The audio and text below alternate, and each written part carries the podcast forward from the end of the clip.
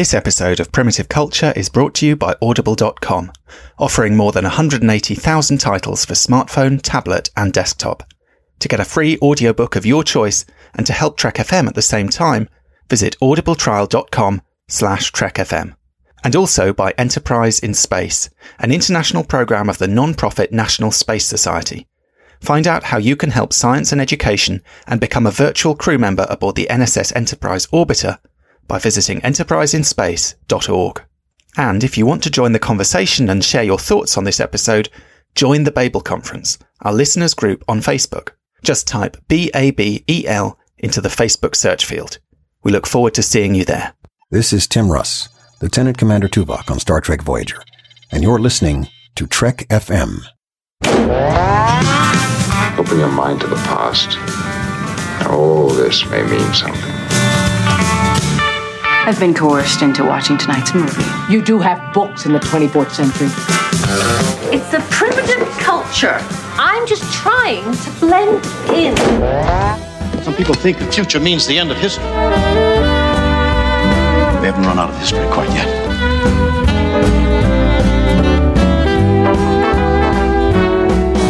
Hello and welcome to Primitive Culture, a Trek FM podcast all about our history, our culture, and how Star Trek relates to it. I'm Duncan Barrett, and in this episode, I'm joined by Clara Cook. It's part two of our discussion about sexual assault in Star Trek. Uh, in the last episode, we looked a little bit at some of the behind the scenes stories and the role of the Me Too movement in uh, reshaping the way that we understand some of these stories today. In this episode, uh, we're continuing the conversation. We're looking in a little bit more detail at some of the representations of sexual assault, be they literal or allegorical, that Star Trek has put on the screen. Um, as with the previous episode, this is a little bit of a warning as well that some of this material obviously uh, could be difficult for certain listeners. So do please bear that in mind and uh, listen under advisement. Next Generation does kind of address the issue of consent. Um, they try anyway, and but in the sense that, um, well, I th- particularly thinking of the episode violations. Like obviously, you know, obviously, so there's these aliens that come aboard the aboard the uh, ship who are um, Ullians, I think they're called, who uh, can evoke memories in people's minds. They're basically telepaths. And there's an interesting discussion right at the um, beginning of the episode about memory, um, sort of like it's very very short, but about how like varied and unpredictable human memory can be. And this is one of the things that comes up a lot in stuff to do with sexual assault and rape is you know, the victim's memories, um, and I would say like the accused memories are often questioned. I mean, they would be questioned in a court of law, you know, and how different people remember the same scenario differently and different people have different ideas of what happened, you know, like he said, she said kind of thing. Um, and that's where the issue of consent kind of comes in sometimes because, you know, it's believable consent, right? That's what the legal term is believable consent. Um, and there was a lot of campaigning to put the word believable in there because, uh, you know, a lot of the idea is that people, pres- well, in the past, people got out of being prosecuted for rape and stuff because they just assumed consent. You know, like, uh, you know, I assumed this was okay. Um, and so th- there has to be like a sense of believable, you know, like it's actually believable. Like the, the person has the capacity and that you believe. But that's also a bit dodgy there as well, because you could read a lot into how does, how believable is something and what do you mean by believable? But one of the things that I thought about is interesting about the violations episode is that it is treated as a crime and it is treated as serious. And although I've criticized Star Trek Next Generation in this in this episode, I do feel that um, the violations Picard does take it quite seriously, um, and that the assault of Troi and then oh, Riker is assaulted after that, and then also as Beverly, it is referred to as basically a rape, you know, or a violation. It's, this episode is called violation, Although theirs are never referred to as rapes, or I mean, that's and that's the weird thing is, is Troi's is explicitly framed as a rape, and there's this weird issue where there's also this lingering question about that episode of whether her memory is genuine because we assume that it's not. We assume that the other two memories are genuine. So Crusher has a memory of her husband being dead. Riker has a memory of some junior crew person sort of dying on his watch. We assume those are genuine traumatic memories. Uh, Troi's memory of Riker raping her or attempting to rape her, we kind of have to assume is not how it actually played out. But actually, there's this sort of weird question in the episode. You know, why is it that everyone else's memory is kind of genuine and hers is is something that didn't happen, or did it happen, or you know, what what exactly happened? I suppose we're supposed to think. She says it was a pleasant memory, so we're supposed to think maybe they, you know, had a nice night on the carpet or whatever. But it, it, it, it, when the other guy takes over, it turns into something violent and traumatic. But it's it's weirdly left ambiguous. I think you're supposed to think that um, is it Trev? I think Jev, Jev. So I say Trev. He can't be called Trev, can he? I think he's. I think. I think he's called Jev, which is close to Trev. Let's be honest. I think you're supposed to think he has sexual feelings for Troi because he does that thing where at the very end of the episode where which quite a lot of, I would say, perpetrators or abusers do. Like, they make it the victim's fault, you know, like you're disempowering the victim, basically. You're making it the victim's fault. Like, and he sort of says, why do you have to be so nice, so lovely, you know? Uh, and sort of implies that he has sexual feelings for her, which is why he's made this particular memory sexual, uh, or, or maybe violently sexual, um, because I assume we're supposed to think it's a sexual memory anyway, uh, but not that Riker sexually assaulted Troi. See, when I was a kid and I watched this episode, I only watched it once as a child, I found this a very upsetting episode to watch as a kid. I found it really disturbing. Uh, I also, uh, but I, I, also was unsure. I was like, did Riker like rape Troi? Like, am I supposed to think that Riker raped Troi? But she's not walking around acting like Riker raped her. So, but then I was like, but then when did they when did they have like this sexual thing? Like, so what happened? So either, so I suppose either, I mean, if we're going to go into it in the real memory, one of two things happened. Either he said, you know, uh, do you want to? And she said no. And that was the end of it. Fine. Or she said no and then changed her mind and actually they had a nice time. I, I don't know, but it is, it is, I mean, the, the memory starts with Riker sort of saying, you know, come on then. And, and Troi so saying, no, we can't do that now. We're colleagues now. You know, we, we, we're not going out anymore. You know, which sort of taps into, it's a, it's an interesting piece of canon in a way because Riker and Troi's on off confusing relationship is always slightly ambiguous and slightly unclear. You know, are they, are they sort of friends with benefits at this point? You know, what's, what exactly is going on really?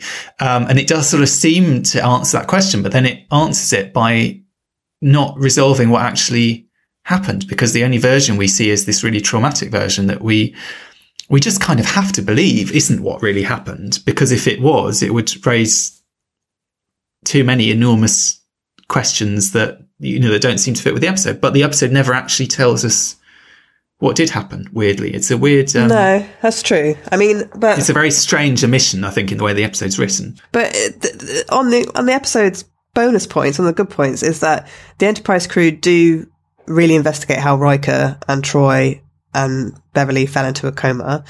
Um, they are taken seriously and they are supported. Um, and then the perpetrator is kind of brought to justice. I mean, he's not really brought to justice, but he's kind of, you know, he's accused and it's kind of pro- proven that he is actually guilty. Uh, and one thing I didn't like about it was, I mean, I love the fact that Troi fights back. That gives us some empowerment.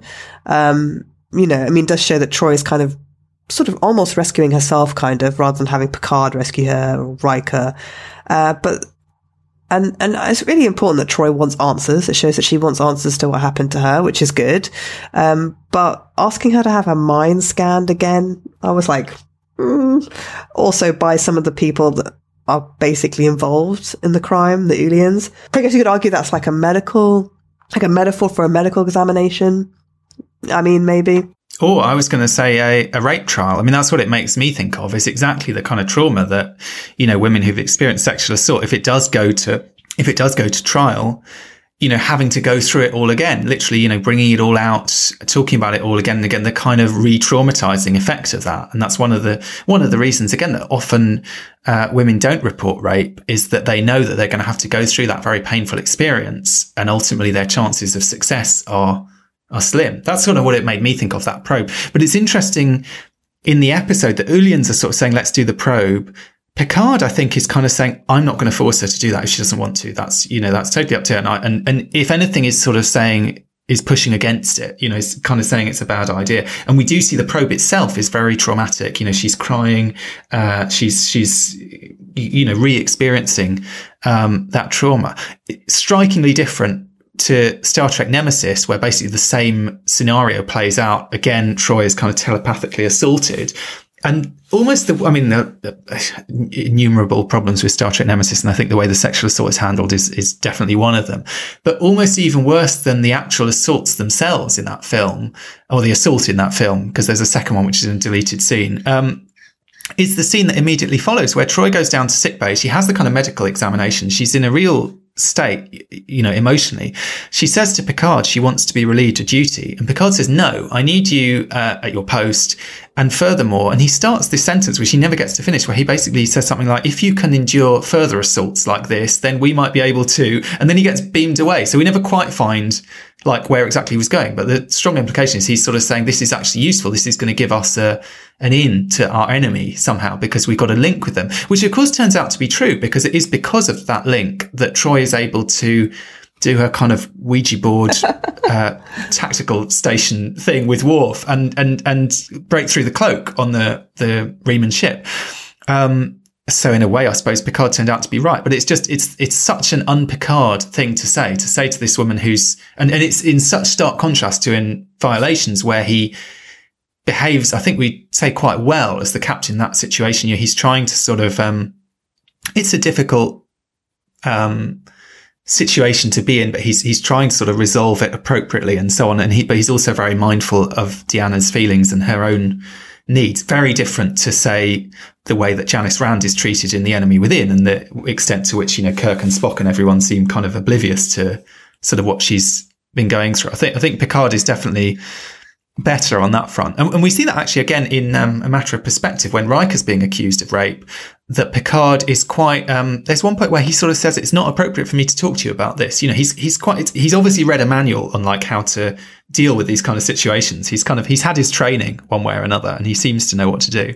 What I would say is that at the end of Violations, he has this line where he kind of basically says there's a rapist in all of us, which I was a little like, is there? I mean, like, oh well, this is just part of human nature. I'm like, hmm. yeah, that's kind of it feels like a hark back to the enemy within somehow, and this sort of idea of you know, yeah, actually, it's inconsistent writing, isn't it? And in a way, that's kind of what happens with Janeway later on in Voyager. In retrospect, she says some really good things. Well, she says one or two good things in that episode, and then she says other things, and you're like, are we talking about the same character here? You know, like, is this the same approach? Well, there's the, the, the line she has. I mean, I think that episode is, is pretty irredeemable, to be honest. But the, the one line that she has, I think is great in that episode is the guy says to her, are you really going to throw away this whole trade deal on the basis of one woman's allegations of, you know, assault? And she just looks at him and is like, yes. Uh, that's, that's the good line. That's, that's the, that's the Janeway we want to see. Um, but I think you're right. In the rest of that episode, she's not exactly, um, quite up to scratch. But Picard, I would say, is generally, I mean, you know, we see Picard's this kind of moral, um, you know, deeply moral guy. Um, and I think definitely he, he certainly seems very concerned with proprietary, with propriety and kind of dealing with things appropriately compared to Kirk in The Enemy Within, compared to Kirk even in, um, Wolf in the Fold, when Scotty's accused of, uh, basically, you know, murdering these, these various women, uh, at least one of them, I think, heavily implied to be a sex worker. Um, and there it feels very much like it's all about like, how can we prove that Scotty didn't do it rather than kind of any sort of sense of, um, maybe we should investigate this and find out because, you know, obviously we know, okay, it's Star Trek, Scotty didn't do it. But from Kirk's perspective, he's got to, it ought to be at least, there, there ought to be a kind of formal process, I think, there to kind of work out so what's happening? Picard, I think, does a lot better in Violations. The one thing I don't like about Violations, though, is the fact that um, because of this guy, that you know, the guy who's doing the manipulation and so on, uh, because he's the one doing the probe, he actually, and this ties into the Voyager episode, um, uh, and this idea of like false accusations. He creates a false memory for her so that she implicates the wrong person. So she actually accuses his father of rape because he has this kind of anger towards his father. Um, so it's a very worrying situation where when Troi is essentially asked to give testimony in this rape trial, effectively, she actually says something that is not true and blames the wrong person. So in some ways, you could say it, it kind of again reinforces this idea that these accounts are not to be believed or that they can be manipulated or that they can be, you, you know, in Seven of Nine's case, in retrospect, you know, is she mixing up something that happened to her when she was a Borg and actually accusing this man of doing something to her that never happened. You, you know, there's this kind of very problematic, um, idea that somehow these women's accounts are not genuine or not trustworthy. And actually what solves the case in violations is Data and Geordi doing a bit of kind of sort of old fashioned detective work and working out, well, this person was here at this date and this thing happened then and, you know, piecing the bits, you know, putting the pieces together and saying, okay, it has to be that one because he's the only one who was there on all these occasions. Um, it's not Troi saying, I know what happened. I remember it. This was my experience.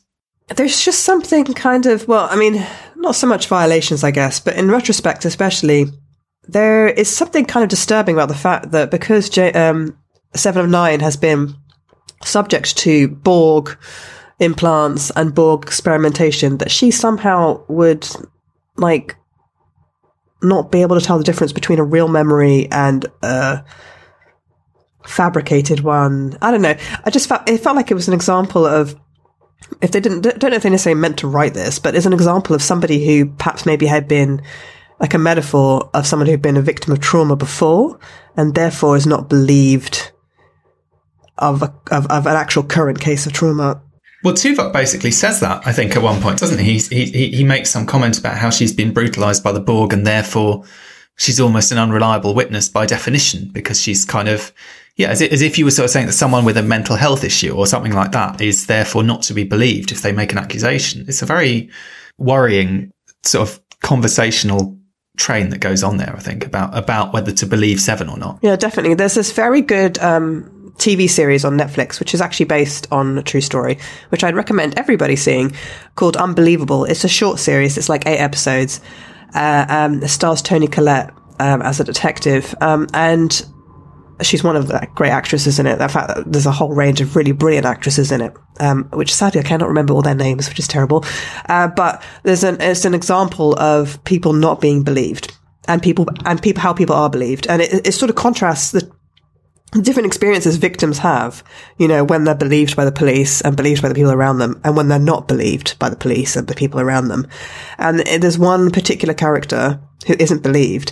Um, and a, a lot of it, she's not believed because one, she doesn't behave like a traditional victim should behave. She's not behaving in the mode that everyone expects her to behave.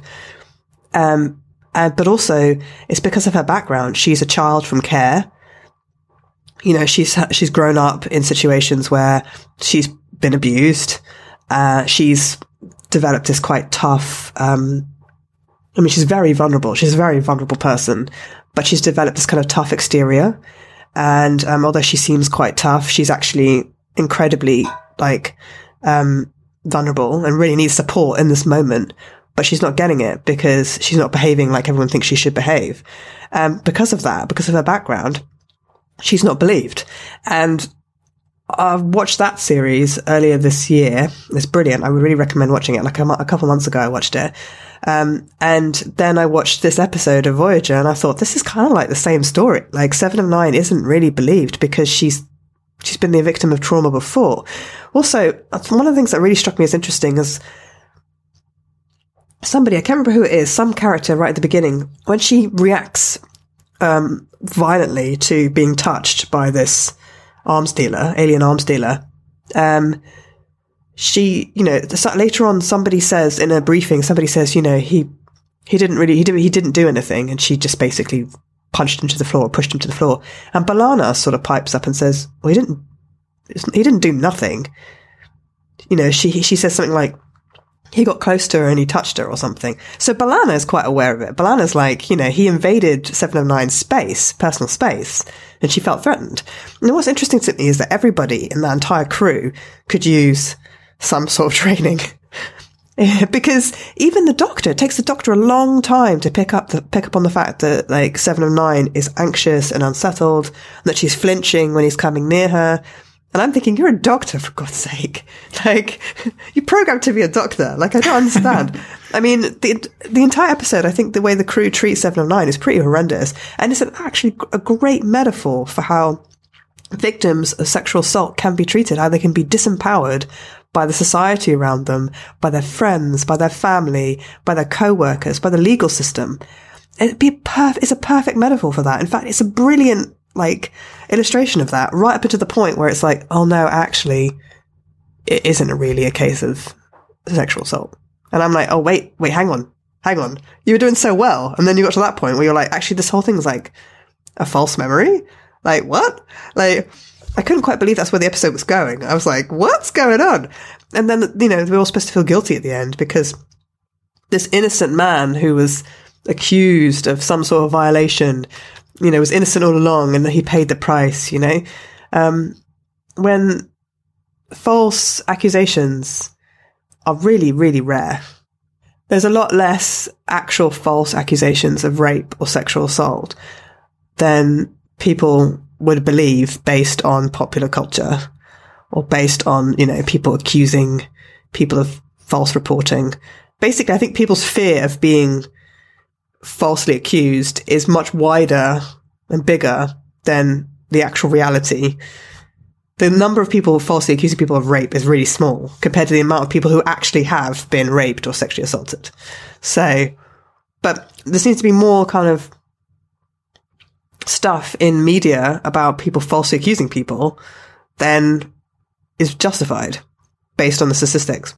Well, and we get that in Star Trek again, of course, with a matter of perspective, which is, I mean, aside from anything else, I think is, is a wildly a kind of offensive title for an episode that is, is ultimately about, well, it's, it's, not really about sexual assault, but that is a big element of it is did this sexual assault take place or not? Um, and that's a very strange episode because again, you get this huge question mark hanging over Riker where he says he didn't rape her. Um, she says he did.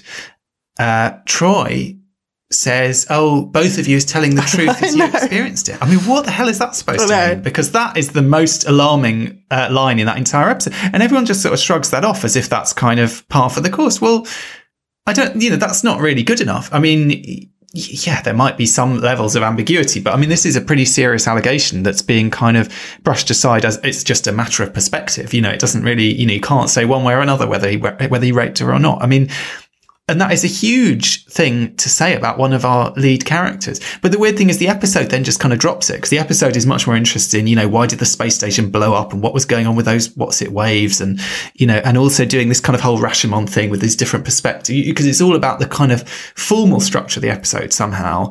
Um, this really key, uh, ambiguity at the center of it kind of gets sidelined, but it's it's a, a, very bizarre one. And again, it's that kind of sense of you know, oh no, poor old Riker, he's been falsely accused. A bit like with Scotty, you know, Wolf in the Fold, poor old Scotty, he's a nice guy. Even though the episode goes out of its way to tell us that he's become a kind of raging misogynist because of some random accident that happened at work.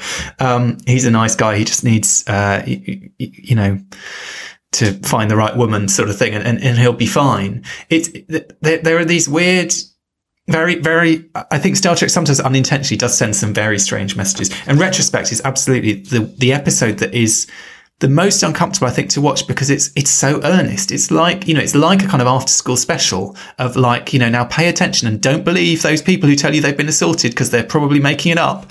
And it's like the episode thinks it's doing a valuable job of like, you know, Star Trek doing kind of social issues, but it's just so spectacularly on the wrong side of the issue. it's kind of, you know, it's, it's, it's, it's almost unwatchable. It's so bizarrely kind of out of, uh, kilter somehow. And, and there's an interesting element of it. I mean, I would recommend, um, uh, Darren Mooney's blog, you know, he, he, he did this thing where he, has gone through every single Voyager episode and written about them. And he wrote a lot about, about this episode and the satanic panic, as it was called, that was going on in the United States at this time, which is not so much about sexual abuse, I don't think, but about this kind of idea of people who said they'd uh, been in a satanic cult and these kind of stories, and the police were investigating and then found out that the memories were not real. So there's a kind of context at the time uh, to where this storyline is coming from, I suppose. But it's just so problematic from the perspective of you, you, know, it's, it's almost the anti Me Too episode because it's the episode that says, uh, rather than saying, you know, tell your story and we'll believe you, even if you can't go through the courts and get any kind of justice, it's basically saying, yeah, we, we, we were wrong to believe this woman. Uh, and she doesn't know what she's talking about and she's confused and, you know, it never happened. Um, and we, we should have just sort of dismissed the whole thing to begin with. One of the things that really bothered me about retrospect was, uh, the fact that, like, the way that Seven's trauma is actually handled. I mean, even if it's not like, even if she hasn't been violated by this alien arms manufacturer, she has been traumatized. So she's at least traumatized through being a Borg. And there's no uh, kind of acknowledgement of the, the fact that she might need any support or help with that at the end of the episode. You know, it's like her trauma, is, her previous trauma is inconvenient because it caused her to have this false memory, which then caused the death of this arms dealer, you know, supposedly innocent man, who, let's be honest, doesn't behave very innocent. Oh, he's awful. I mean, for a start, he's like the ultimate mansplainer, but He's he's, also horrible, just yeah. generally And- rude and obnoxious, and you know, not to say that he deserves to be accused of of. I mean, again, we should probably say it's not explicitly sexual assault. It's kind of as Star Trek typically, it's kind of allegorical. It's it's a violation. It's something to It's do with the Borg nanoprobes yeah. or whatever. But there is this sense that it happens while she's unconscious. It's slightly unclear. There's definitely kind of uh, a, a, a very strong parallel allegorically is Yeah. being drawn with a sexual Yeah. assault. Yeah. And I mean, uh, the fact that the doctor tells her how to feel, um, the fact that he's not a qualified counselor, and yet he decides to like try his hand. It's almost like experimental. Like, oh, I want to develop my programming. I'm going to try and be a psychiatrist or a psychologist or a counselor. And I'm like, this is this is if we ever needed Troi, this is when we need Troi. Do you know what I mean? I feel like they need a counselor on board Voyager. I mean, um, so that, that's a problem.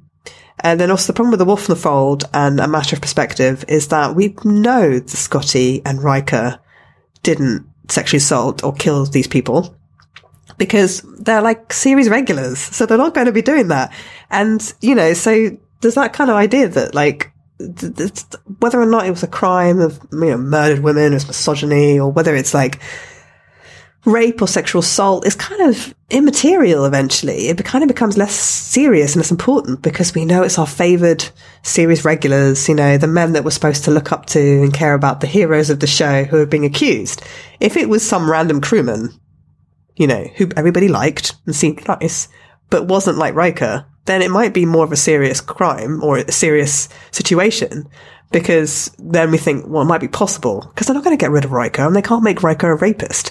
Do you know what I mean? So they can't do that because he's like number one, you know, he's like the second in command of the Enterprise, right? The starship of the fleet, you know?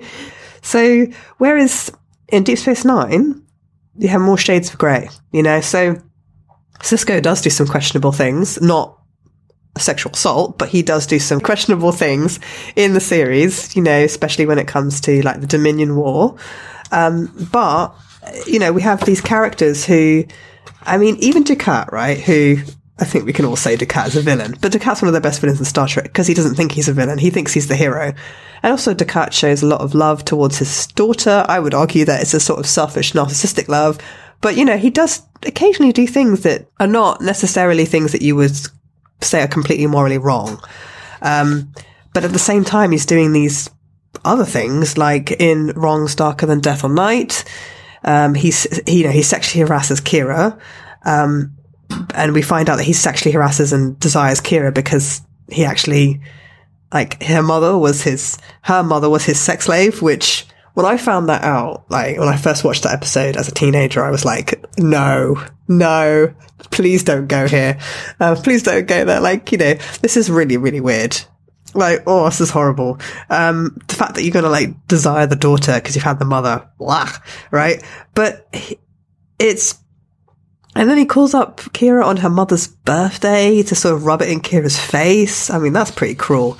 But that brings up a whole load of other sort of questions about um, consent that I think that episode does actually kind of do quite well.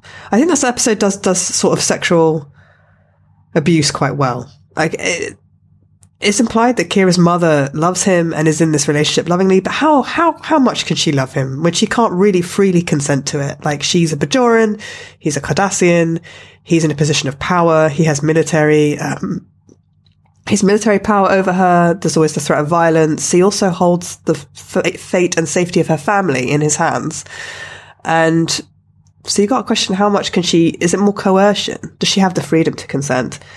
And I also think there's a really interesting, um, moment where he picks Kira's mother out because she's got this scar on her face. He picks her out of a lineup of women who actually have just literally been grabbed out of the station, haven't they, really? And dressed up in these fancy dresses and thrown in this room like you were going to be the comfort women for these, these high ranking Cardassian, soldiers and generals and officials.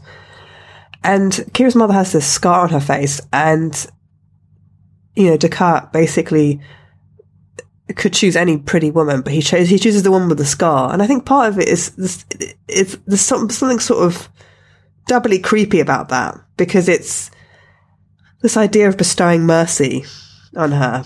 Which is Dukat's thing for the Bajorans, isn't it? It's always, you know, oh, I could have killed more of them. I could, you know, I, I'm, I'm the benevolent dictator. Basically, it's kind of it taps into that almost because it's all about his ego, and he stages this whole thing because there's the other Cardassian who like recites the line to Kira that he's about to use, and he's basically done this whole routine over and over again with these women. I mean, it's it's absolutely, it's a really cringy, uncomfortable episode. Um, Dukat basically is is Prince Andrew essentially isn't he? You know the guy who you know and he, and he can, he can say clever, oh well cleverer you know, than Prince Andrew though let's be honest. Yeah probably cleverer than Prince Andrew. Uh, wouldn't give, he wouldn't you, give you an interview like the, that. the guy who can say oh well you know these women are just brought to me you know I don't know anything about them or whatever. I mean you, you know Prince Andrew would probably you know in that, those situations, so we've got these stories coming out about Jeffrey Epstein, you know, trafficking these girls basically, and Prince Andrew just sort of saying, you know, well, you know, I just say, well, I don't know he, I can't remember what he, he claims he hasn't met them. It, clearly, he has met them because there are photographs, right? But presumably, he would say, oh, I didn't know anything about this. I didn't know how they came to be here. I didn't know how old they were. I didn't know. Do you know what I mean? I didn't know any of this stuff basically. Um, and I suppose there's that thing. And Wrongs Darker Than Death or Night, I think, is interesting because they use the phrase "comfort women" to describe them. Comfort women uh, were the Japanese sex slaves, basically, of the Second World War. So, as often with DS9, I thought they were the Chinese sex slaves. yeah, sorry, uh, for the Japanese army. For the There were Japanese, Chi- yeah. Chinese women that were being um, taken by the Japanese army. So, a- absolutely taken into slavery in a sense. Now, the DS9 episode is sort of trying to do something a bit more ambiguous in a sense because there's a degree, not exactly of consent, because they do just get picked out. There's that guy who says, right, you, you, you, and takes them. But Kira certainly is very hostile towards her mother because she feels that she's kind of, um, gone along with it somehow. And Kira, of course, gets an out. You know, because it's this very awkward situation where they're like, okay, so Kira's gone back in time or gone back into this, whatever it is, a vision or whatever we know we can't have just as we can't have Riker be a rapist, we can't have Kira be a sex slave. So she has to a find the Cardassian who's going to get drunk and not be able to perform that evening, and then get herself in trouble and get thrown out of the kind of uh, sort of DS9 harem and into the you know the other side of the station where she can you know get involved in the, the menial work or whatever that we've seen before. So the episode sort of is is constantly sort of skirting around these issues in quite a kind of um, I think it's quite cleverly done in a way. I mean, we talked about it before in relation to the Jerry bags and the Channel Islands and these, you know, collaborators, w- women who are fraternizing with the enemy and this kind of thing, because it is sort of playing it out that way, but it is also very much showing that element of coercion, that lack of freedom, that terrible situation that those women are in and how much they're being manipulated by those with power over them, how much that power is being abused one way or another. And it, and it shows, I suppose, an interesting element of it. I mean, one of the things, if we look at kind of rape culturally, is the extent to which, you know, sexual violence and other forms of violence are often closely related. So you do get kind of rape as a weapon of war. You do get situations in, in war where, um, it's almost sort of expected. You know, we talk about raping and pillaging. Um, there is that kind of sense of it's not surprising that the occupation is associated with sexual violence. And there are repeated references in, in Duet, for example. There is, there's a description of women raped in front of their children, I think, by the Cardassians. Uh, in the, there's a Voyager episode where one of the guys who has joined the Maquis says the reason was that his girlfriend was raped by some Cardassians. There's this kind of idea of these kind of like brutal soldiers raping women, um, as being a, a, sort of part of that, part of living under the Cardassians, basically is, is the experience of rape. Um, you know, just as it was again at various times, you know, in the Second World War, that was the fear, uh, I think for Germans when the Russians came in, you know, the Germans were desperate to be, um, conquered by the uh, you know, by the Americans and not the Russians because they thought that their chances were much better, basically, and particularly when it came to sexual violence, huge, uh, widespread sexual violence perpetrated by the Russians against those people. Um, so I think it's interesting that, that, that Deep Space Nine taps into that sort of sense of rape, not just as, and sexual assault, not just as something that is a sort of individual personal story, but something that is a kind of social phenomenon almost that's in certain situations. I think where this episode falls down for me is that it's this idea that Kira's learnt something at the end of it. Like she had to go back and see this, you know, she had to go back and experience it, despite the fact that surely she must have been propositioned during the occupation herself. Because when, you know, that, that episode where it goes back to the beginning of Odo and her meeting and Odo comes and I think he's standing next to her. He sits down next to her while she's eating, um, and she immediately thinks he's propositioning her for sex. So she's obviously like either heard about it or seen it, or someone's done it before. Um, so the idea that she wouldn't necessarily know about comfort women is definitely not true. The fact that she thinks of all of them as collaborators and she blames her mother more than she blames Dukat, which I actually think is is kind of a good example of victim shaming. But the fact that she has to have all this experience in order to learn something and there's a common thread, and I have to say it's not as represented as much in Star Trek as there is in other culture, um, in other TV shows. So well done, Star Trek, for not doing this so much. Um, but there's this common thread in popular culture that um, you can learn through suffering, you know, and in particular, I'm thinking of Game of Thrones or Westworld, where rape transforms a character to emerge stronger from it. You know, like like Sansa in Game of Thrones spoiler alert for anyone who's not watched Game of Thrones, um, you know, she becomes this like queen of the north because, you know, she's had this horrific experience where she's been systematically tortured and raped. Um, and sexually abused and sexually harassed and treated like a sex object uh, or, or, like a pawn by all the men of power around her. Um, to Westworld, where the main character, the main female character, becomes this like strong, empowered vigilante um, because she's experiencing, so she's basically a robot, experiencing the same sexual assault day after day after day after day. And that's just not true. It's just not real. Like, obviously some women, maybe, maybe they emerge, you know, stronger from having gone through some sort of trauma. But don't we all just wish that people could be stronger and more empowered without having to do it through trauma? You know, like, I mean, in real life, victims should not be assumed to be like, you know, gaining something knowledgeable and important, um, and gaining experience from being like the victim of a sexual assault or a rape. You know, the idea that like actually a lot of times these experiences affect someone for the rest of their lives, you know, and they are like, you know, a wound that doesn't really ever heal or takes a long time to heal. Um, and so the idea that like someone you know, ha- is, has this traumatic experience, um, this violence is perpetrated against them, and then they gain some sort of valuable knowledge from it, is, um, quite dangerous, I think. And luckily, Star Trek doesn't really do that. However, they don't really show the fallout of any of this either. I mean, I guess the closest thing we see is Ash Tyler, um, or T'Pol in Enterprise because there's that episode Fusion where she's mind violated, and then there's the subsequent episodes after that where she has this um, you know, syndrome as a result of that, that, um, uh, attack. And she's actually shamed for it in her own society, which is another good example of somebody, um, like contracting an STD, for instance, from rape and then, or like, I know it was supposed to be a metaphor for AIDS, wasn't it? Um, and then facing the shame of having that illness as a result of, um, that attack. And one thing I think that's interesting is that they we, they describe T'Pol's uh, uh, sort of reaction to the fact that she's been violated. Um, and it's a very good episode in the sense that she does consent, but then changes her mind. Um, and it does go to show that, like, you know, just because someone consents earlier in the situation, if they change their minds and they say no, um, then they've withdrawn their consent and you, you should stop. Um, so, but despite the fact they show all of that, they don't actually kind of show the fallout for her of the actual attack. I guess there's the scene at the end of the episode, isn't there? But it becomes very much about Archer confronting Valeris. Is it Valeris? Valeris is the one in uh, the undiscovered country. She's also violated. Yeah. so, you know, we can talk about that in a minute. I mean, no, um, I don't know what the guy. No, I do know his name. The sort on. of creepy guy, who again is one of these sort of creepy nice guy characters. I feel like it, it, there is a sort of pattern there that you, you know the, the guy in Violations who's kind of initially sympathetic because his dad is is mean to him.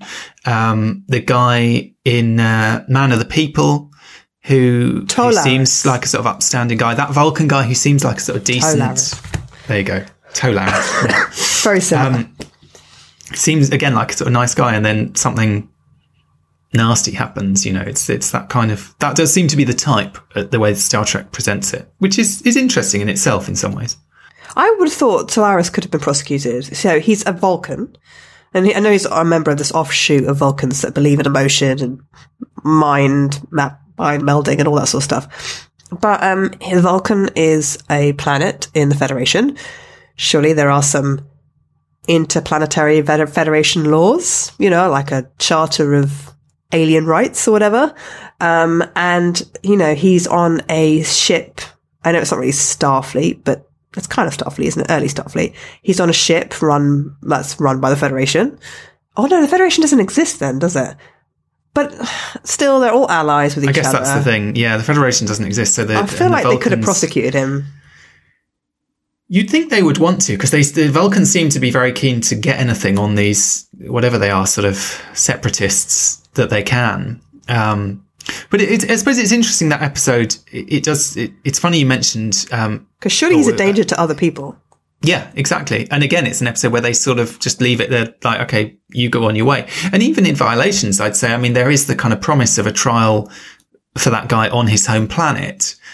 But as far as we know, the Enterprise isn't going to stick around. Troi's not going to be asked to testify. Do you know what I mean? They're kind of just leaving them to it. There's this sort of, there is this sort of weird sense that at the end of the episode, okay, everyone just off you go. We won't, we won't deal with this. We won't talk about this. We're kind of, do you know what I mean? It kind of not quite gets brushed under the rug, but it's sort of, we don't really see the, the final part of that process. Let's put it that way. We don't we don't really see the kind of um, consequences, the the sort of legal consequences, the kind of um, kind of apparatus on that side. But it's interesting also with those Vulcan storylines. I mean, one thing we should maybe talk about is that there is obviously a difference. There are two ways that Star Trek deals with this kind of broad topic of sexual assault and sexual violence. One is literally so something like the the comfort women in Deep Space Nine and the and the scenarios of rape in the by the Cardassians and so on. These are kind of literal example. In the original series, I feel like you do get kind of literally li- literal examples. So you have Janice Rand in The Enemy Within. You have um, uh, sort of scenes of at least heavily implied sexual assault in Return of the Archons. Uh, you have similarly uh, gamesters of Triskelion. Surely there's a woman who's been assaulted by a kind of um, uh, manifestation of uh, Don Juan. There's um, uh, Day of the Dove, really sinister moment where uh, Chekhov is kind of threatening a Klingon woman with sexual assault.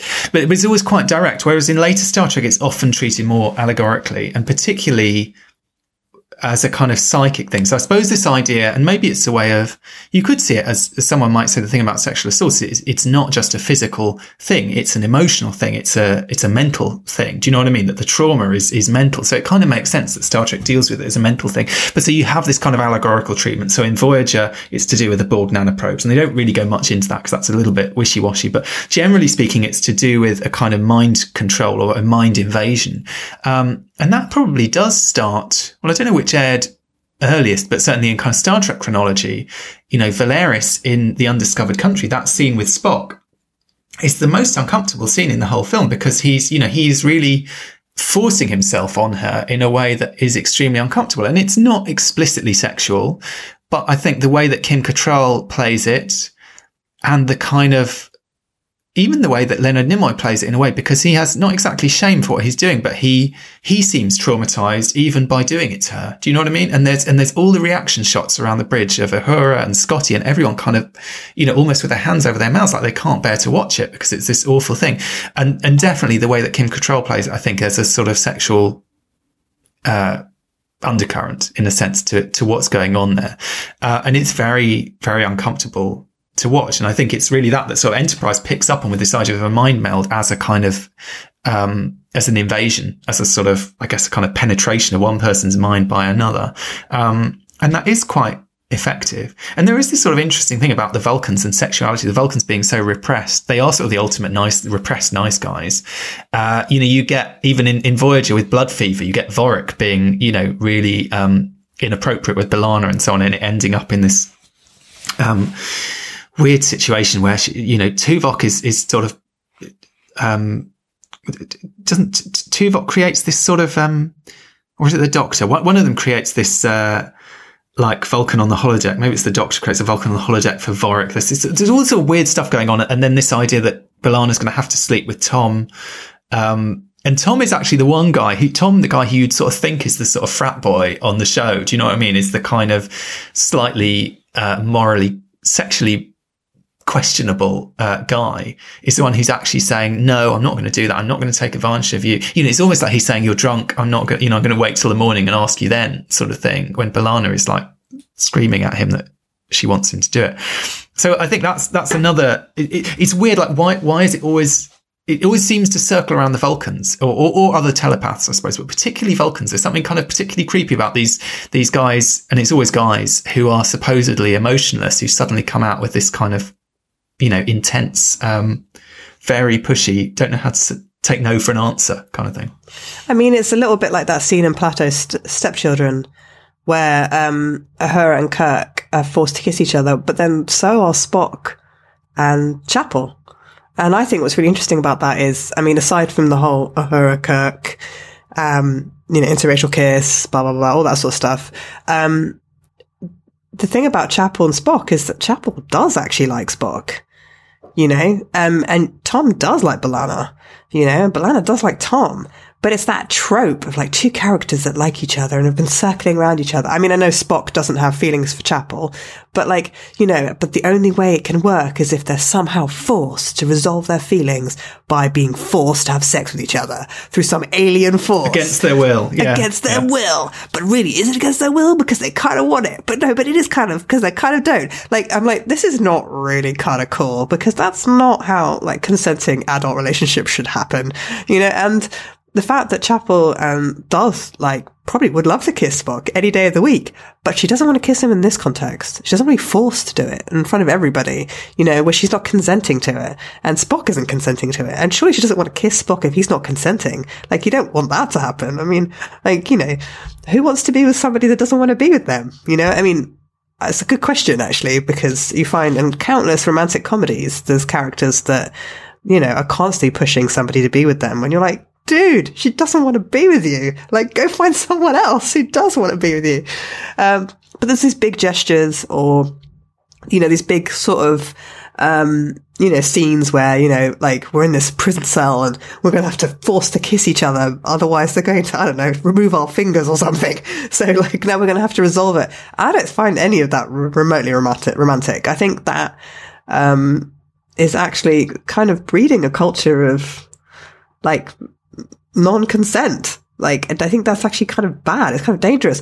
The interesting thing I would say though is that we have to question ourselves, like in, like us as viewers, like, our reactions have our reactions to these sort of episodes always been this way, or is it because of the Me Too movement and because of the, you know, third, fourth wave of feminism, um, and because of like awareness now about sexual assault and um, are we actually seeing these episodes differently? Like, it's our reactions then versus our reactions now. Like, I will admit there were things about the previous, about episodes that bothered me when I was younger, but I don't think I was as critical about the issues. You know, I mean, I can't remember seeing retrospect as a teenager, but I do remember seeing violations. I remember being confused and upset by it upset by it. And I remember not really want to watch it, not really wanting to watch it again. I remember always thinking Dukat was creepy, but I didn't find him as creepy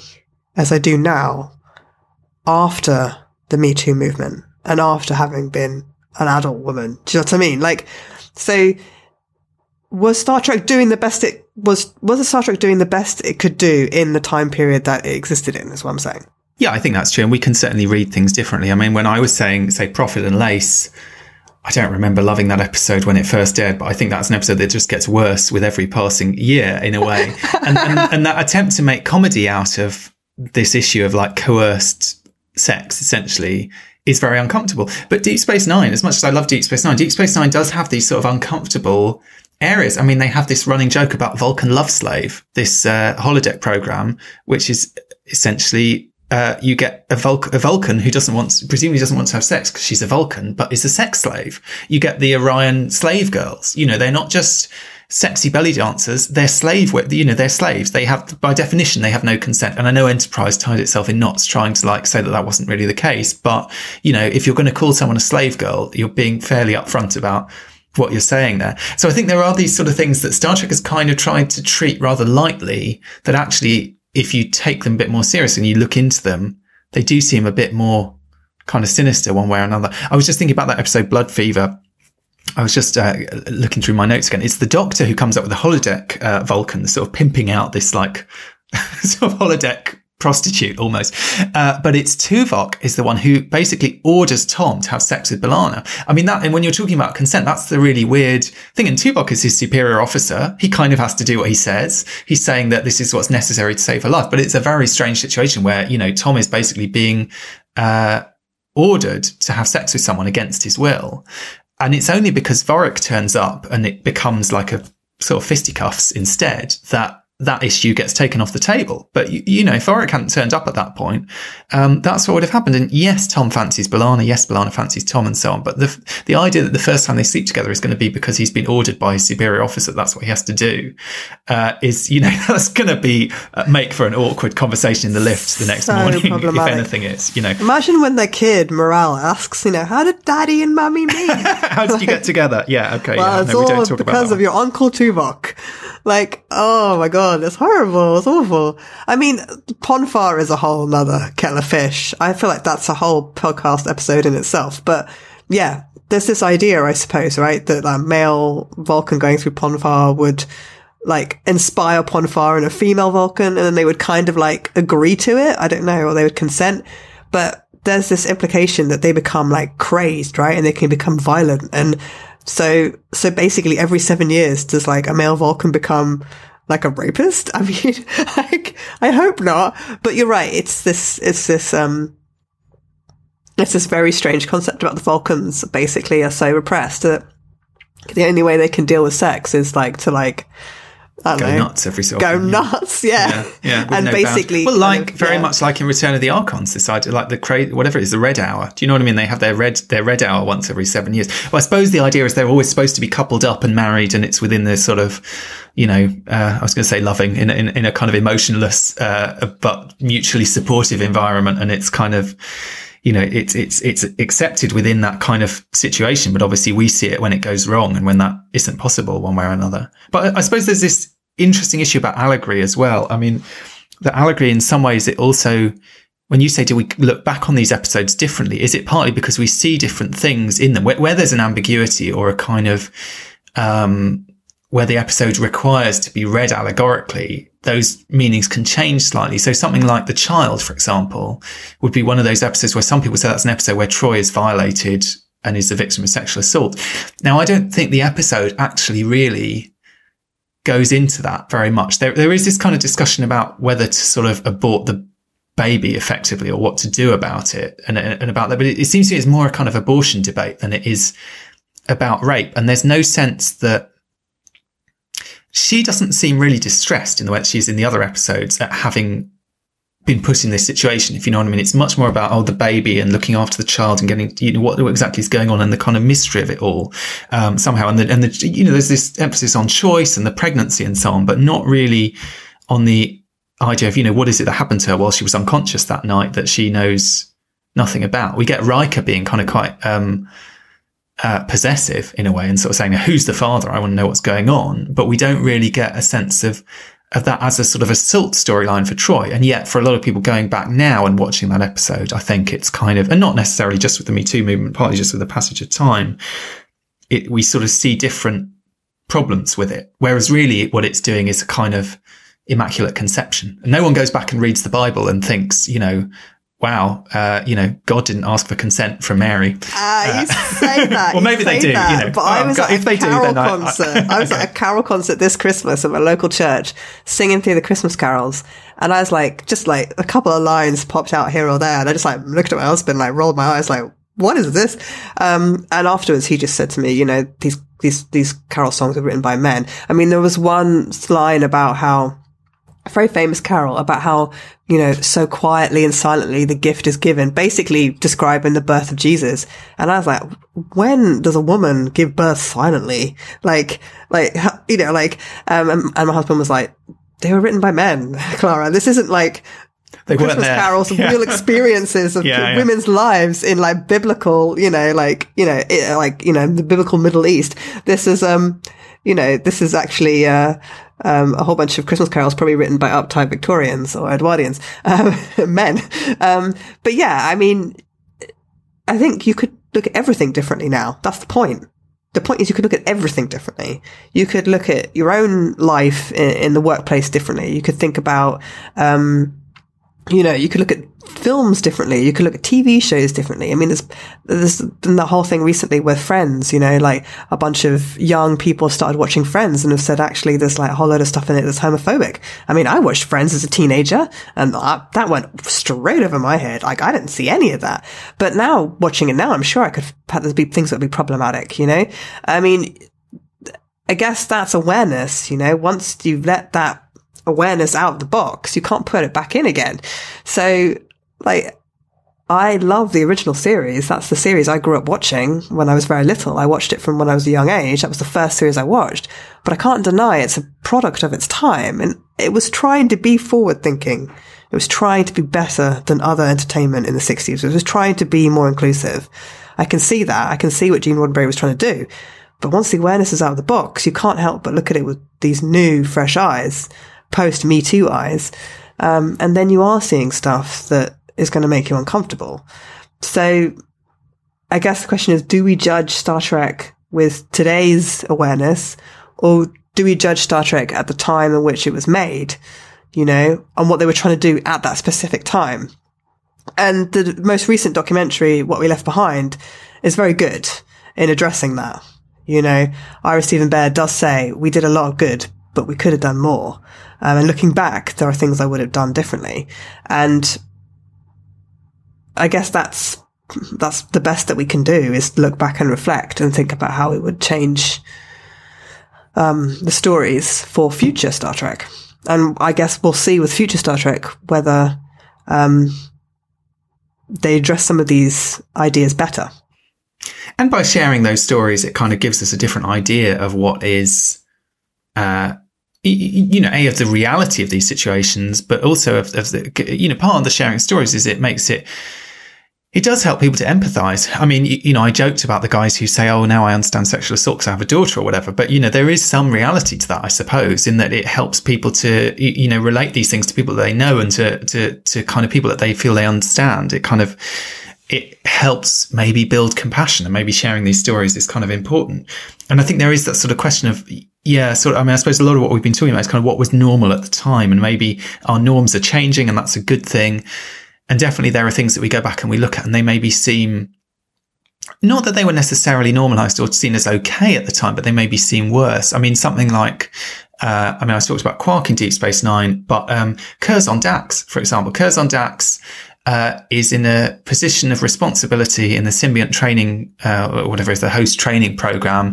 He falls in love, as he puts it, or, you know, fancies Jadzia, uh, doesn't know what to do about it and fails her from the program to get rid of her rather than, you know, recusing himself or dealing with that situation or whatever. And that's sort of, yeah, it's, it's not seen as a great thing, but I feel like that's the sort of thing that these days we might go back and we might think that's, that seems worse now somehow the more that we know about these kind of things. You know what I mean? You, you might look back on that and think, wow, that is actually pretty, uh, appalling thing to do. Do you know what I mean? To like fail your student essentially because you were having, uh, romantic feelings towards them and you couldn't handle it.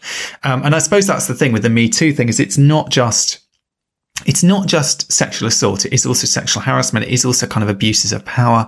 It is also things like, I mean, uh, relationships that are abusive or coercive or, you know, anywhere there's a kind of abuse of, of power or something like that. I mean, we had the situation recently with that woman, I can't think of her name, who murdered her husband and was recently released from prison because an appeal found that basically she'd been subjected to years of kind of, uh, effectively kind of emotional abuse, basically, even though he wasn't physically violent, that it had been a really abusive relationship and that therefore it was understandable that in a, this moment she kind of lashed out and it was, you know, I, I, don't know what the judgment was, whether it was that she was not responsible for her actions or whatever, but it, it, it was kind of mitigating factor. And that was very much to do with more recent understandings and the way that our understandings have changed of that kind of abusive situation. And I think we can also recognize that Star Trek has even if it sometimes failed, it has also tried with these things. I mean, something like Man of the People is a weird episode.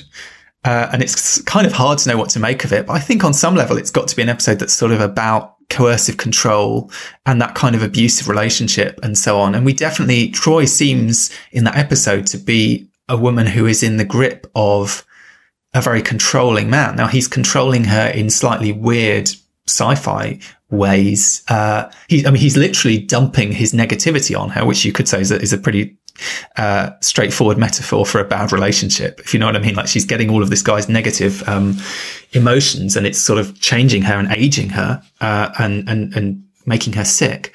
Um, and there's, you know, there's that kind of one of the things I quite like about that episode is at the end you, you, know, that moment she and Riker have together and she, it's this sort of like, thank you for standing by me. Thank you for supporting me. Thank you for helping me. Uh, you know, and it did sort of remind me of, I mean, we've encountered stories in people's real lives, you know, even within the Star Trek community of people who've been encouraged to leave abusive relationships thanks to the support of other Star Trek fans and thanks to that sense of kind of, um, uh, solidarity, I suppose. And I guess that's a big part of what the Me Too movement is, is about is a raising awareness, but b increasing that sense of kind of solidarity of survivors uh, and allies of survivors as well, I suppose, and just saying, look, we this is not okay. You know, we know this is happening. This it's not in any way okay, and we're gonna we're not gonna shut up about it. Yeah, and I think, like I was saying before, um, not that obviously we're saying that men don't suffer from sexual assault, they do, but that, like we're saying, that the sort of numbers show that women suffer from it in far greater numbers. Um, it is a gendered um, crime. It's a gendered assault.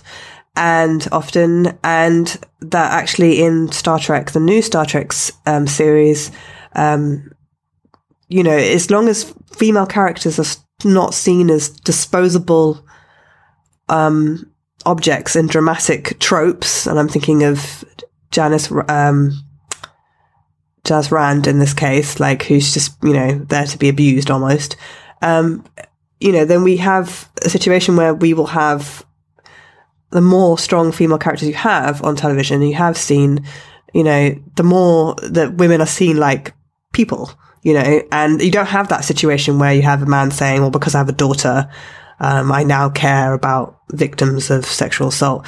Um, you know, you have a man care about victims of sex, female victims of sexual assault simply because he sees women as people, um, who deserve to be respect, respected and, um, you know, deserve to be safe in society just like he does.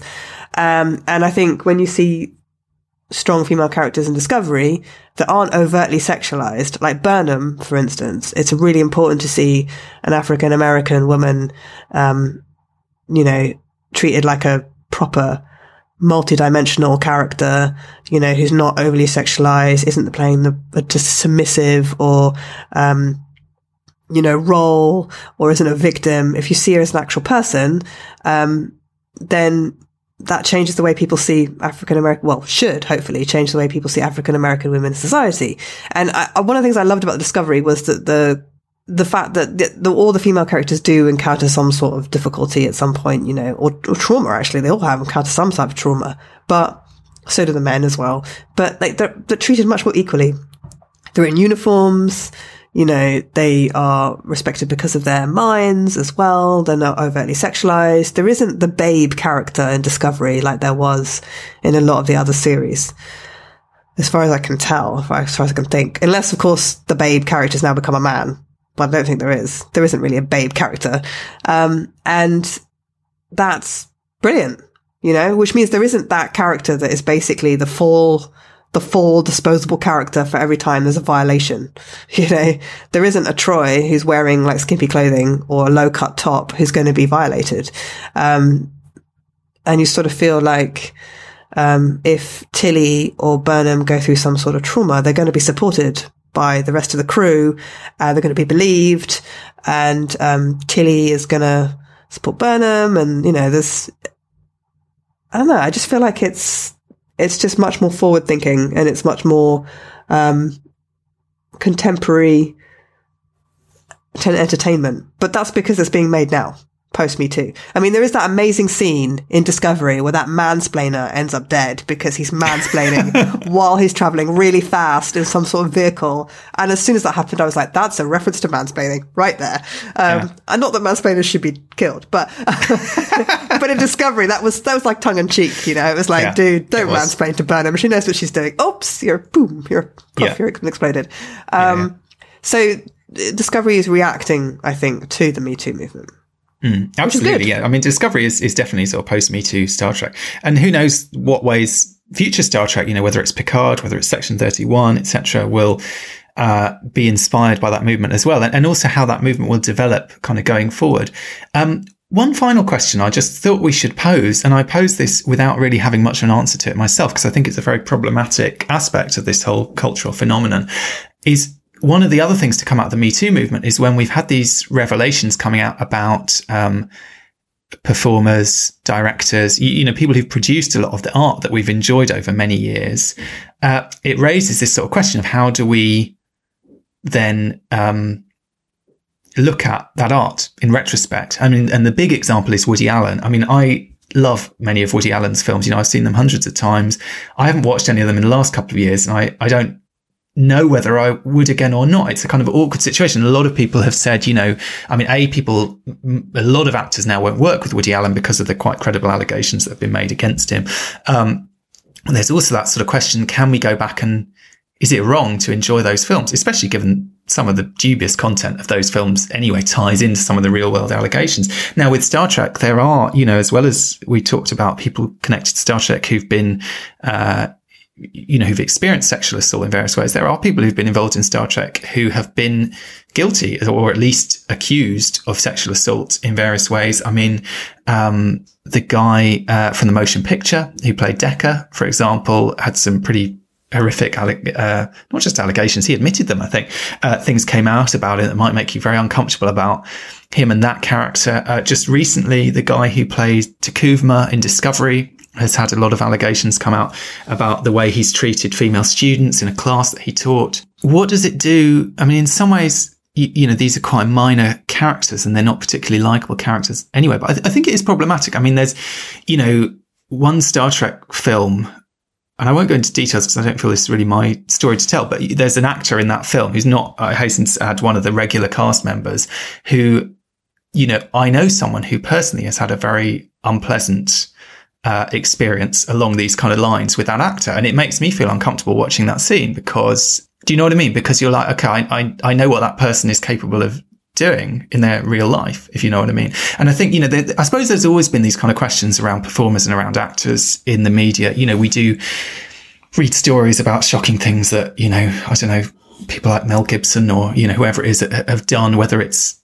sexual things, whether it's violence, whether it, you know, whatever it is. And maybe to some extent we can separate these things. But is it difficult? And is it particularly difficult with Star Trek? Because Star Trek is something that we love so much as fans. Do you know what I mean? And we identify with and we, and we want to, you know, go to the conventions and meet the people. And it's important to us that they seem like decent people and they sort, that they sort of live up to the values of Star Trek, I suppose. I mean, um, at the most recent Destination Star Trek convention, they had the guy who played the young Spock in Star Trek 3. And he said when he got the role, Leonard Nimoy basically took him aside and said to him, effectively like, you know, you need to understand what a big responsibility this is, not just in terms of your performance, but like for the whole of your life. You know, you're Spock now, you're, you know, one of many as it turns out now. Uh, you know, you almost you sort of owe it to the Star Trek fans to live a good life and be a decent person and not screw it all up. You know, um, so Leonard Nimoy obviously felt that responsibility that he had to be this kind of upstanding, decent man, which by all accounts he was anyway. So I'm just sort of curious, how does that impact our viewing? Does it change how we view some of those stories that we're familiar with if we find out things about the people who are making them that are uncomfortable truths that maybe, you know, uh, in some ways we, we didn't really want to hear. But the, the thing of the whole Me Too movement is we want to hear these truths. We want to, you know, hear people's stories, um, and that that's important. Well, I don't think we want to hear them. Not we want to. That it's important that, that, that we we want people to be able to share them. I suppose is what I mean. I think what we want is kind of yeah, it's kind of immaterial. it's not I that we want to hear them. It's that that's the right thing to do. yeah, I watched a documentary about um, the fall of Aleppo. I didn't really want to know. I didn't really want to watch it, but you know, like I feel like I have to bear witness. You know, I ha- I should know. You know, I mean, why should I That's get to what I live mean, in yeah. blissful ignorance while other people suffer? Um, yeah, it's a complicated question, I suppose, because well, one of the things I would say myself personally is I think to myself, has this person committed a crime? Um, and if they have been accused, or at least, you know, if it sounds like they have, they have committed a crime and they just haven't, no one can bring them to justice, like for instance, Harvey Weinstein, although he has been brought to justice, sort of, um, kind of, maybe not really quite there yet, but, um, you know, is that person still financially benefiting from this thing? Like, if I continue to watch this film, is this person going to, you know, like, if I'm spending money on it, is this person going to financially benefit off their privilege, um, and, um, you know, g- get the rewards of that having gone and, you know, done some heinous acts or whatever. Um, but then there's cases like, say, for instance, like John Wayne, who, you know, held some racist views, right? But am I ever going to stop? Which came out again in, you know, in popular uh, social media again this year. You know, people seem to have suddenly discovered that John Wayne was racist, and I'm like, dudes. How did you not know this? It's all been public knowledge, but for some reason people suddenly discovered it again and started tweeting about it and it went viral. But like, John Wayne is dead. He's not going to financially benefit from his films right now. So I think whether or not we watch a John Wayne film, whether or not we don't, is kind of up to us. And obviously I would say, you know, if engaging in any of this material is causing you distress, you know, making you uncomfortable, making you unhappy, I would not, I would not watch it or I would not read it or like I, I wouldn't want people to be uncomfortable with their entertainment. That's not the purpose of entertainment, I, I think. Um, although I guess maybe people are aware. I mean, if somebody has been, if somebody's been the victim of sexual assault themselves and they're, and they're going to watch violations and find it distressing, you know, then I wouldn't do that. But you have to be able to separate the art off a little bit from the creator, you know? So like Charles Dickens was horrendous to his wife.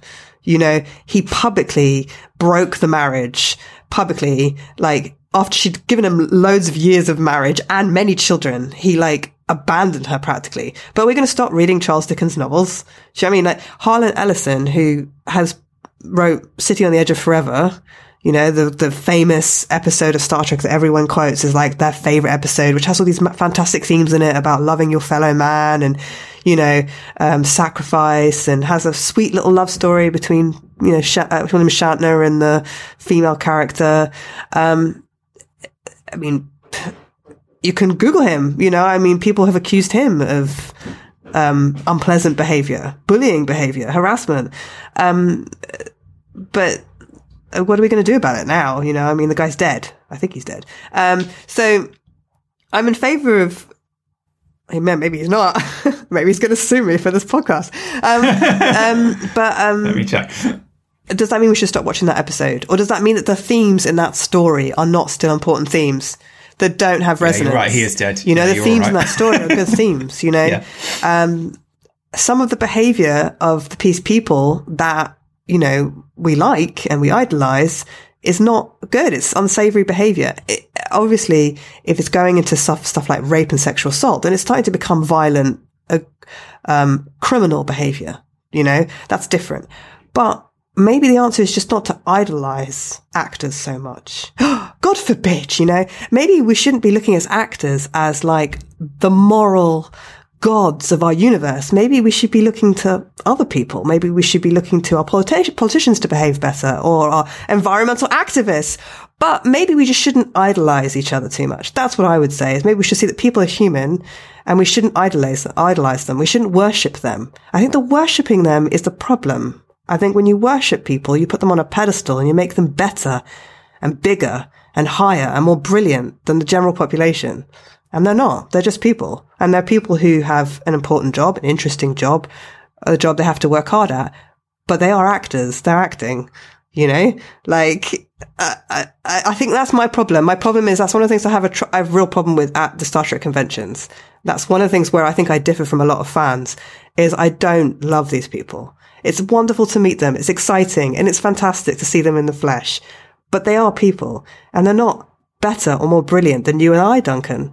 They aren't. They're just famous and they're actors, but they are people. Do you know what I mean? Like, I mean, it's like, you know, it's like me assuming that Boris Johnson is a better person than me because he's prime minister. I think we all know that's not true. But like, I think people should be, you know, treated equally. And if we start treating people more equally and we stop idolizing people and making them into these mega superstars that are supposed to encompass all our hopes and dreams and our desires and our fantasies, um, and we don't give them all our worship, then we'll stop being so disappointed when they do something truly stupid or, or wrong. And will also, to be honest, uh, be protected against some of this kind of behavior. Because as much as, you know, Harvey Weinstein was abusing, uh, financial and career power, I mean, other people, um, I, I mean, the, the, the person that I vaguely alluded to, uh, who had an interaction with my friend, um, that was very much a situation of, of someone abusing their fame, you know, and, and, uh, you know, you do get situations of celebrities using their, the power that comes with being famous and with being adored in that situation, um, to take advantage of people, essentially. And that people will go along with something if a celebrity asked them to do it that they wouldn't go along with if anyone else asked them to do it. So it's another example of these kind of, um, this kind of, uh, you know, unequal uh, power dynamic, one way or another, that can be abused easily. It's like that joke that you hear. I don't know if you've heard it, where couples sometimes say, "I've never done this," but sometimes you hear a couple say, um, uh, You're looking behind you to check if your husband can hear. couples sometimes say Right, that, um, you know, that we have this clause, right, that we're not allowed to cheat on each other, but we would be allowed to cheat if Yeah. that one famous person would sleep with us. You know, like I would, I once had a boyfriend say to me, like, if Bjork came along and propositioned me, you'd have to let me sleep with her, even if, even, even if, you know, you know, like we're not going to cheat on each other, like we're going to be faithful to each other, but if Bjork, you know, and, and you're allowed one male celebrity. And I was like, no, like, I know, like, I don't want to sleep with anyone else but you. You're my boyfriend, you know?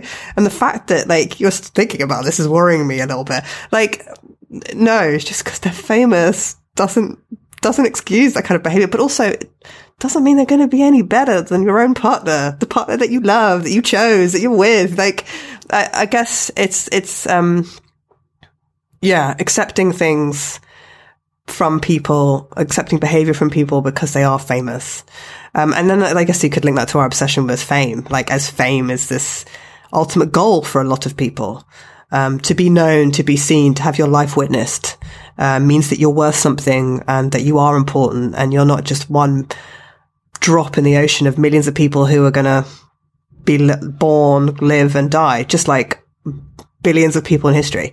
I mean, lots of millions of people in history have achieved things, then we'll never know about them, um, because they're just not remembered. Um, so it's about being remembered as well. And I think we, we expect, we expect these people, because we have given them this star status, we expect them to embody all the values that we hold. But actually, they are their own people and they might have different values or they might also use that power that we've given them and abuse it and um, commit crimes like sexual harassment or sexual assault. Well, that's a sobering note to end on. We do a, a note of warning for, the, for the next Star Trek convention. I don't. I mean, you know, hopefully, hopefully not. But I mean, so I, I take your point generally. Absolutely, I think you know it's good to be aware of these things. Good to be aware of these kind of power imbalances and the um, risks, really, that go along with them potentially. Um, it's been a pleasure as ever, Clara, having you back on the podcast, even if it has been a rather um, depressing topic for old time's sake, you know. Um, but before we go, uh, why don't you let our listeners know what you've been up to um, in your ti sort of post primitive culture uh, time and uh, where they can find out about that and where they can track you down on social media as well. Uh, so you can find me on Twitter at Clara Jean MC. Uh, I also have my own par- podcast called The Tales We Tell, which is a podcast exploring women and gender in film, television, and fiction. It's been a bit of a hiatus because I've been moving house, but since I've moved and there is a new year coming up, 2020, um, I'm hoping to release some more episodes soon, including one with you, Duncan. About uh, Marvel's Jessica Jones. So that's exciting. So look forward to that. You can find the podcast also on Twitter at the Tales Podcast um, and also on iTunes. Well, thank you again, Clara, for joining me. And I hope it won't be um, such a long wait until we can get you back on the show again sometime. No, that'd be it would be absolute pleasure to come back. Maybe maybe we could talk about something a bit more happy. yeah, we'll, we'll, we'll look for a cheerier topic next time. Um, but talking about sexual assault and the Me Too movement isn't the only thing, thankfully, we've been doing on Trek FM this week. So here's a listen to what else you might have missed out on on the network. Previously on Trek.fm, Earl Grey. Oh, let me think. What's an interesting Star Trek sound of phasers? See, that's tough because how do you make a phaser sound? I, I don't know if you can make that with the human. yeah. Or you can do photon torpedoes. Choo, choo, choo. I'll, I'll, I'll just be the one that's pew, pew, pew. Oh, pew, pew, pew. yeah. The Discovery phasers. Okay, cool. Awesome choice. Mm. Uh, and to come back to the point, I think I'm deleting this scene. Literary Treks what was it that caused him not to be with his Paul immediately after coming out? What was it that made that relationship strange? Yeah. And I think it was that Culber had really lost himself in a lot of ways. And while Paul was his anchor, uh, when he came back to Paul, Paul had learned something by losing uh, Hugh. And I think he, I think he became the Paul that Hugh needed. And I think that scared you a little bit mm-hmm. until he sort of found himself again. The Edge, a Star Trek Discovery podcast. Because we've never seen all of those hairy mud bots again. Yes, th- thankfully. yeah, uh, I would appreciate though, like a mention in history in season three. Is like, oh yeah, here's this time where the whole galaxy was crawling with these different hairy mud bots, yeah. and rounding them up took years. you know? That's what brought down the Federation.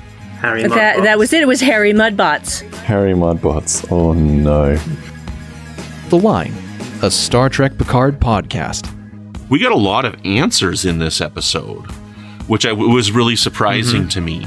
So there, you know, who's Dahj and whatnot. Like that's a thing I expected to find out in episode ten going into this right. show, right? And here we are, you know, halfway through episode one, and we know who Dahj is, and I'm like, okay, this is interesting. I'm, you know, that's that's cool that we're getting a lot of information, but getting that information is opening up more questions. And that's what else is happening on Trek.fm. Check out all these shows and join the conversation about your favourite corner of the Star Trek universe and beyond.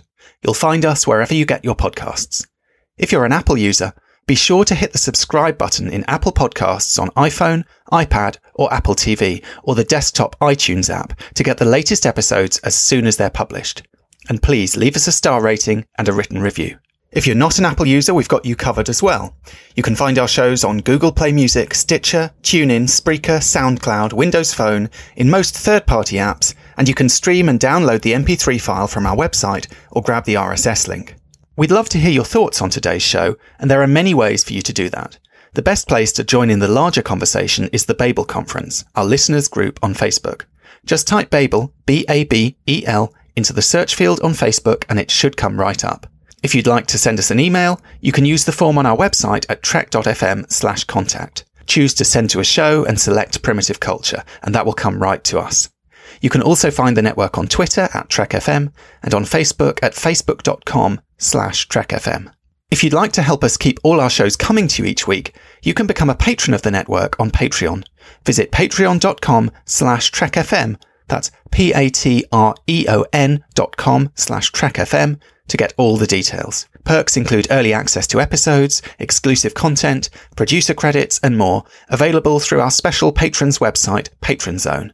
It requires a great deal of money to produce, host, and distribute these shows each month, so we really appreciate any support you can give us, and we hope you'll join the team. Again, you can find all our details at patreon.com slash trekfm. We'd like to take a moment now to thank our associate producers on Primitive Culture, Amy Nelson, Clara Cook, and Tony Black. Amy is a presenter of many other shows on the network, and you can find her on Twitter at, at Miss Amy Nelson. Clara and Tony were two of the former co-hosts of this show, and they'll be popping back from time to time.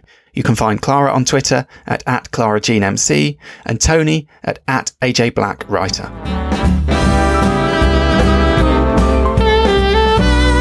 You're blended all right.